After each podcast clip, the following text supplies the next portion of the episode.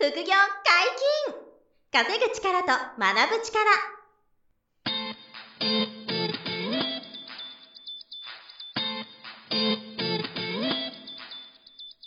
この番組は稼げるようになりたいを叶える副業アカデミーの提供でお送りいたします。副業アカデミーはあなたが副業で稼げる状態になることにコミットしたスクール。初級コースから上級コースまでさまざまなジャンルの副業ノウハウを学んでいただけます詳しくは副業アカデミーで検索くださいこんにちは、小林正宏です。山本博史です。よろしくお願いします。お願いします。本日は何の話をしましょはい。億レベルのううん。お金持ちになるはい。7つの方法。7つもあるんですか、方法が。7つもあるんですよ。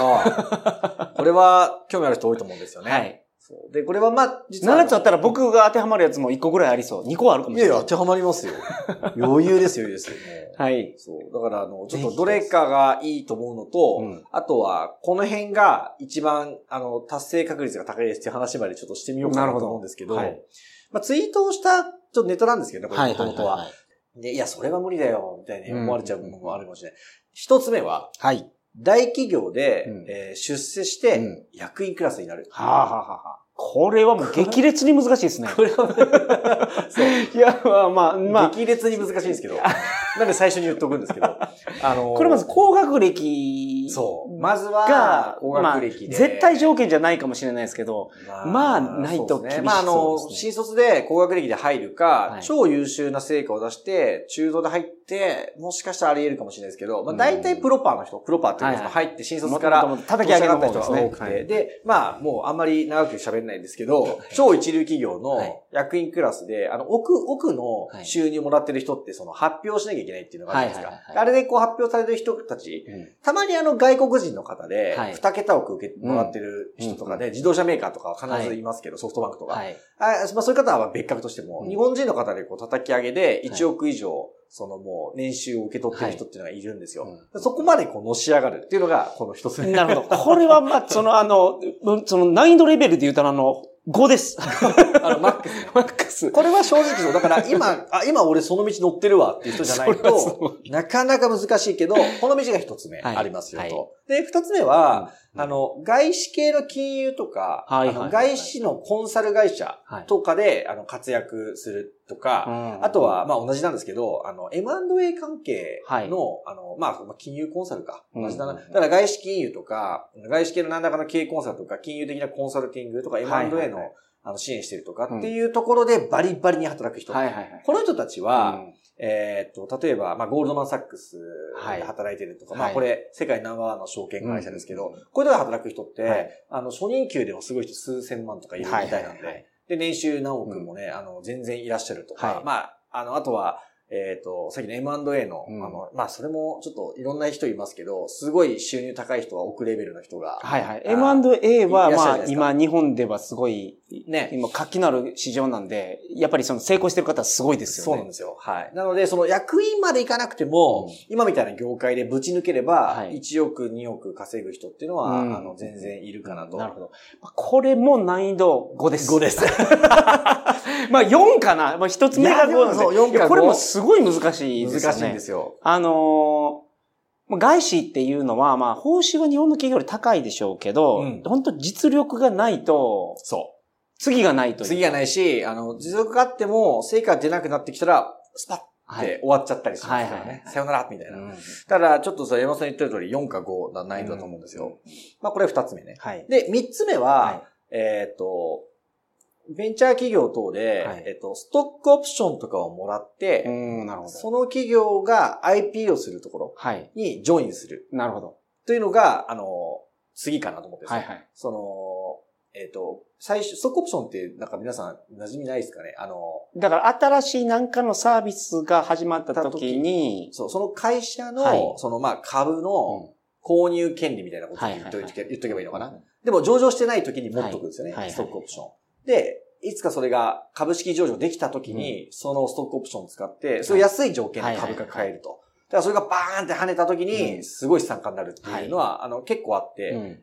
で、これは僕さっきの一つ目二つ目よりはうん、現実味がちょっとあると思ってて、はい。要はベンチャー企業等で、うん。あの、その、お前いいなっていう風な人材で選ばれれば、ストックオプション持てる。まあ SO とか言うんですけど、はいはい持てるチャンスっていうのは結構ああるから、あ、うん別にその1メンバーでもいいし、うんベンチャー企業の幹部候補でもいいし、はいはい。あの、ナンバー2、3でもいいんですけど、うんそういうところに入って、うんえっ、と、その IPO を目指して一緒にやっていくと。うん、なるほど。うんあの、もちろん半端じゃなく難しい。これも半端じゃなく難しいし、運の要素も結構あるんですけど初めの二つと比べるとまだ、そうそう。あの、みんなに可能性が出てくるっていう感じなんですよ。は いはい。で、これが3つ目ね。なるほどで、4つ目は何かって言ったら、自分で起業して成功させるっていう。うんなるほど自分がトップになっていくっていうパターンですね。うんうんうんうんここから現実味がちょっと出てくるんですけど。なるほど。この辺からも、うんその、いきなり下がったというか、そうこの、今までの初めの3つも、本当どうしようみたいな。言う意味あるみたいにななっちゃうみたいな。で、四つ目はでもそれで、自分がまず創業して、なんかウェブ、うん新しいウェブサービスを立ち上げるとか、はい。まあ、僕みたいになんか副業のスクールを立ち上げるとか、うん。あの、人材うん。業界で立ち上げる、飲食で立ち上げる、いろいろありますよね。はいこれを、このレベルにになると、あの、自分の周りにも何人か思い当たる方がいらっしゃいますよね。あ、そうですか。大山さんの周りにもそういう人いますし、ね。はい。はい。はい。はい。うん。だから僕もそうなんですけど、なんで自分たちでもできそうなもので、うん。この自分で起業して、えー長く黒字経営をして、あの、会社の利益が溜まっていったり、はい。会社からちゃんと役員所有、所有、役員報酬受け取って、はい。えーあの、中長期的なスパンでもう多くの資産を作っていくとか、はい。はい。はい。多くのキャッシュを作っていくみたいなことか、えっ、と、それを育てた企業をバイアウト。はいバイアウト。うん。そう。バイアウトすると、まあ、企業のバリエーションによりますけど、はい。やっぱり何億とか何十億で売売れることが結構巷では多くて、はい。そっからまあ税金が20%しか引かれないんですよね、うん株式のキャピタルゲインは。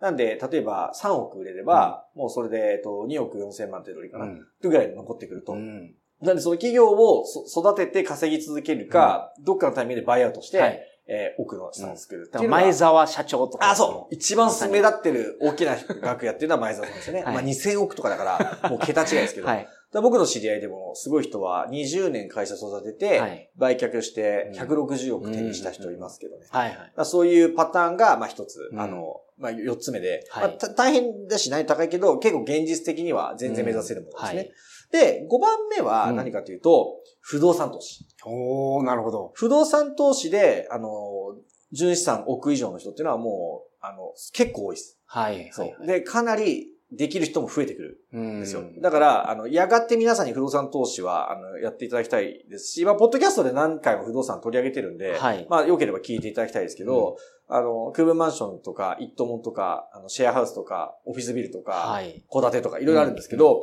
まあ、あの、奥の資産を作っていく人は、大体ですよ。絶対こうとは言わないけど、大体一棟アパート、一棟マンションうん。か、えっ、と、都内の高立地、えっ、と、区分マンション、はい。あの、タワーマンションとか、うんなるほど、なるほど。あの、もう山手線の内側のマンションとかを持ってるとか、はい。これを複数回買っては売って、買っては売って繰り返してるとかっていう、うんこの辺の人たちなるほど。が、あの、奥の資産に到達しているケースが多いと。はいはい。思いますなんで、そういったところを目指していくっていうのがうん5番目、不動産うん、投資。なるほど。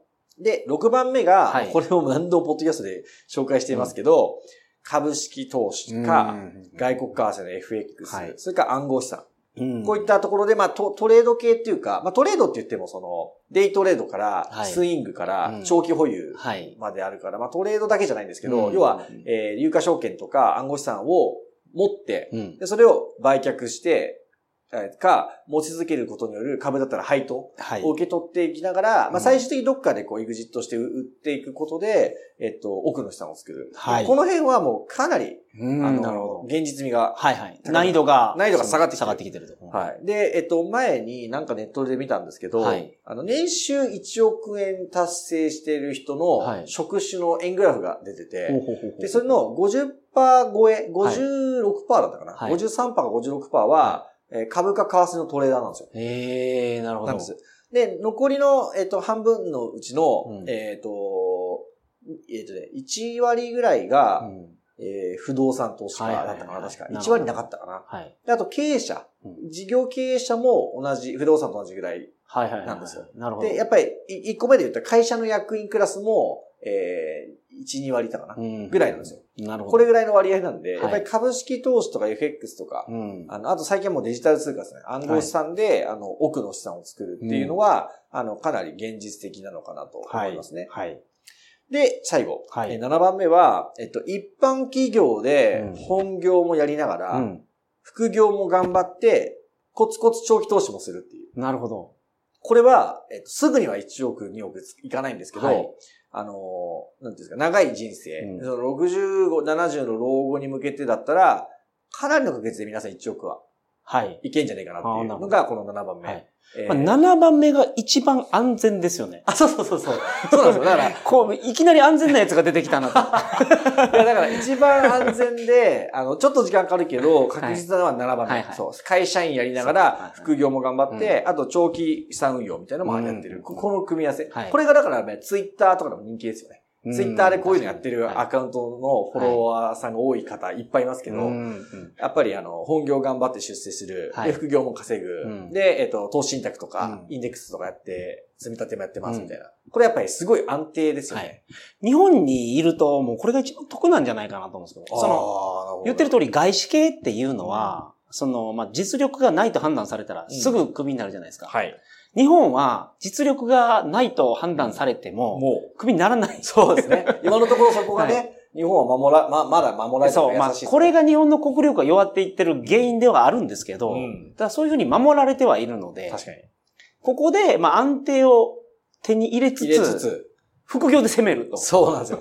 副業で、やっぱ収入を本業と同じかそれ以上取りながら、はいはいはいでそこで稼いだものの一部を、やっぱり資産運用するか、うんまあ、僕の中では、副業の中に、やっぱり実動系と資産運用系が入ってるから、はいまあ、副業として投資とか資産運用やってるっていう考え方も僕の中ではある。ので、はいはい。ここはまあ表現次第なんですけど、うんうんうんで、7番のその今読ませていただいた通りで、本業プラス副業プラス長期投資が一番皆さんがやりやすいと思うんで、やりやすいまずはここがお勧めしたいです。はい。その経済的に奥レベルを目指すのであればですね。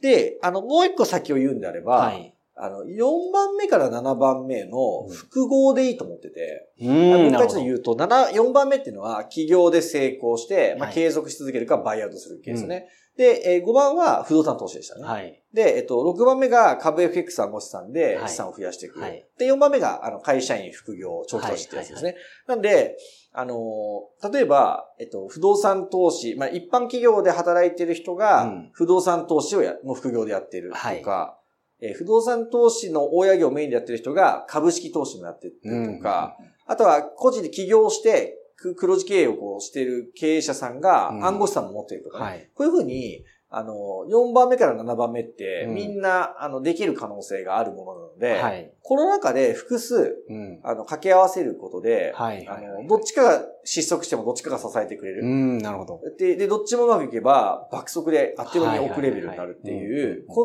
のバランスを取っていただくのが、あの、すごく、普通の人には、うん最あのおすすめだなと思ってるんですよはいはいはい。で、で、これの鍵は、やっぱり副業なんですよね。うん。やっぱり副業で、その自分の本業以外に資産運用でも、うんなんか実動系のビジネスでもいいから、副業もやっていくと。はい。で、そこが形になったら、3つ目、4つ目、5つ目のお財布もちょっと作っていくみたいな考え方を持っている人の方が、やっぱり、あの、奥レベルに行きやすいだろうなとはいはいはい。で、1番、2番、3番っていうのは、あの、超一流企業の役員か、うんまあ、外資系の金融かコンサル系でぶち抜けるか、はい。あの、ストックオプションなんで、はい結構狭きもんなんですよ。もうすごい、すごいなんか、いい、いいベンチャービジネスみたいなの探さないかんですよね。そうなんですよ。3番目はそうですよね。だから、あの、難易度が高いんで、はいまあ、もし該当してる方がいれば素晴らしいことだから、まあ、そこもやり、追求しつつ、まあ、でもやっぱり副業で、うんもう一つ資産運用やっとくとか、あの、その暗号資産やっていくとか、はいはいはいあの、株やっとくとか、えっ、と、投資信託やっていくとかでもいいんですけど、やっぱり、あの、副業で仕掛けといた方がいいと思うんですよね。うんその1番、2番、3番に当てはまってる人も、はい。チャンスは、あの、すごい稀有な人ですけど、はい。だからそれ、でもそこがどうなるかわからないから、うんやっぱり、あの、副業っていうのをやっておくがいいと思うんですよ。はい。だからやっぱり全員、副業はやっていくべきだろうなって、うん。あの、思っていて、うんで、まあ、あと、ちょっと補足すると、あの、奥レベルっていうと、なんていうんですかね、こう、凄すぎると思ってる方多いと思うんですよね。で、実際1億、2億、3億ですごい金額なんですけど、はい。あの、何度もこれまで言ってる通りで、その、日本の円のリスクとかを考えたら、うんまあ今インフレしていきますから、はい。あの、コロナショックで。はい。で、お金たくさんこう印刷して、企業や個人にばらまいてきてるから、はい。もうコロナで特にそれをやってますよね。やってますから、はいそう、お金をすりすぎてるから、うんやっぱお金の価値が下がっていく、うんまあ、インフレにしていくと。はい。で、あとは円安になる。1ドル110円がうん1ドル150円、200円になってくる可能性の方が高いと。はい。中長期的には。はい。なんで、やっぱりあの、今より円があのうん弱、弱まってくるんですうんよ。うんうんあの、どう考えても。はい。だから、やっぱりその2000万問題だからって2000万用意すればいいわけじゃなくて、まあ、あの、4000万、5000万、1億ってうん目指しといていいんじゃないかなと。はいはい。それを目指しておいても、実は今ほどの価値が、うんあの、将来の円はない可能性が高いはい。ですよ。うんで、まあ、もしいけるならば、え日本円だけじゃなくて、さっき言ったような不動産とか、はいまあ、ちょっと言わない金とか、はい。まあ、あと暗号資産、ビットコインが中心の、うんうんうんこういったその日本円以外のポートフォリオもやっぱり増やしていってほしいと。はい。でそのためにも日本円を稼ぐ必要があるんで、はい。日本円稼いでそういうポートフォリオで分散しておくっていうようなことをうん中長期的に、あの、用意しておきたいし、まあ、そのために、まあ、置くレベルの円のその、えっ、と、レベルを目,、指してもらうのが、うんうんまあ、その、皆さんが目指してほしいレベルはいにもなってきてんじゃないかなって思いますよね。なるほど、なるほど。まあちょっと今聞いていただくと、すごい果てしない道に聞こえる方もいらっしゃると思うんですけど、あの、少なくとも7番だったら、はいまあ皆さん絶対できるはずだし、はい近づいていくことはできるし、はい。急激に加速していくんで、こうんれって。あの、本当面白いんですけど、最初ってあんまり結果が出なかったり、はいこう、低空飛行なんですけど、成長曲線ってよく言われますけど、うんうんうんある時からグーンって上がっていくんですよ。はい。で、これはあの、チャンスがいきなり増えてくることもあれば、うん複利の効果でお金の増え方が変わってくることもあれば、はいい、ろんなパターンがあるんですけど、はい。最初ちょっとしんどくても、コツコツ継続していけば、うんどっかでいきなり加速度が上がるんですよ。はい。だからそういうところもこう期待しつつ、んやれることからコツコツ積み上げて、あの、その奥レベルのお金持ちっていうのを目指していただくといいんじゃないかなというのがちょっと今回のお話だったんですけど。なるほど。まあ、特に今何もされてない方は、あのそ、ちょっとした努力をコツコツ続けることだけを考えていただければそ、れだけで、それで副業って本当にスタートするので、それだけで十分です。はい。はい。あとはまあ逆に何もしないことが、その対価だから、はいはいはい現状維持は対価っていう話があるんですけど、まあそれも気をつけていただきたいですよね。はいやっぱりそのさっき言った円が価値が下がっていく。うんで、世界は進化していく。はい。で、周りの人もちょっとずつレベルが上がっていくと思えば、うんうんうんうん現状何もしないでいいと思ってたら、うん現状維持っていうのは対価はい。だと思った方がいいから、特に日本は全然変わってないから、そうですね。これが普通だと思ってるかもしれないですけど、うんもう、例えば最近皆さん感じることでも、携帯電話急に高くなったと思ってるかもしれないですけど、はい。買う時の端末買う時の端末が10万とかしますからね。はいあれ、海外では高くなってるイメージないんですって。ね皆さん給料上がってるからう。んなるほど。昔昔しても給料も上がってるからね。そうです、ん我々は日本の国産のやつ使ってたんで、はい。それに気づかなかったんですけど、なるほど。外国のやつ使うようになってるじゃないですか。いやーわかりやすい。確かにそうですね。はい iPhone とか高くなってますからね。外国行くと500円でご飯なんて食べれないそうですよね。アメリカとか行ったらね、はランチでも2000円とか3000円とかね。えーします、普通にします。で、例えばあの、日本のその回転寿司メーカーさんが海外に展開してる時っていうのは一皿100円じゃないんですよ。300円とかなんですよなるほどね。ダイソーが海外で展開してるのも100円で売ってないんですよ、あれ。なるほど。高く売ってるんですよ。200円、300円で売ってるんですけど、それは向こうの人は気にしてないです。なんでかっていうと、ここ10年で、ここ20年で、給料上がっていってるんで上がっていってる。から。日本は、給料上がってないですからね。上がったかね、一時であるとそうなんです給のところまで上がってたんですけど、うんえっと、あるところから横ばってですよね。はい初任給20万で変わらないみたいなね。うん。で、世帯収入で言うと下がってる下がってますよね。むしろ右肩下がりね、そうなんですようんいやー、だからは、危機感相当持った方がいいですよね、うん本当にそう思います取り残されてますからね、日う本がね。ん。まあ、確かにね、外、外資の、あのー携帯電話が高いですもんね。はい。そうなんです昔は、本当そうですよね。5万昔、携帯に10万かけるなんて、そんなんって思ってたんですけど、もう今、それかけないと買えないです。そうですね。で、それをカップにして、あの、分割するから、はいまたみんなわかんなくなってますけどね。はい。あの、毎月々で2年払いとかでね、で端末も分割の人多いじゃないですか。はいだからそれでまたうやむやになっちゃってるっていうんでね。だから、あのレベルで、世界では給与が上がっていってるんですよ。なるほど。いや、そういうことですよね。そうらし日いです本。はそこから、そう、ここに追随、追従できてないというか、はいお給料が上げられない風になっちゃってるっていうことですよね。うんいやー、だから国力的にはちょっとね、かなり弱ってるし、はいだからやっぱ10年、20年、30年後未来考えたら、やっぱり備えとかないと、はい。個の力を蓄えておかないとやっぱり大変ですよね。茹でガエルみたいになっちゃうんで。確かに。ね、徐々にこう今水温が上がってってるから、気づいたらね、茹で上がっちゃうんで。そこは気をつけてほしいんで。なのでまあちょっとそのできるところからなので、まあ、特にこの7番目のね、普通に会社で本業しながら副業をやりながら、または長期運用も始めてっていうところからスタートしていけば、その後はやっぱり見えるものが変わってきたり、できることが増えるから、そしたらさっきの4番目、5番目、6番目の中は結構現実的なんで、そこもね、やがて組み入れてもらえたらい。いかなと思いますので、ぜひ参考にしてください。はい、本日もお疲れ様でした。副業解禁稼ぐ力と学ぶ力、そろそろお別れのお時間です。お相手は小林正宏と山本博でした。さよなら。さよなら。この番組では皆様からのご質問を大募集しております。副業に関する疑問、質問など、副業アカデミーウェブサイト、ポッドキャストページ内のメールフォームよりお送りくださいませ。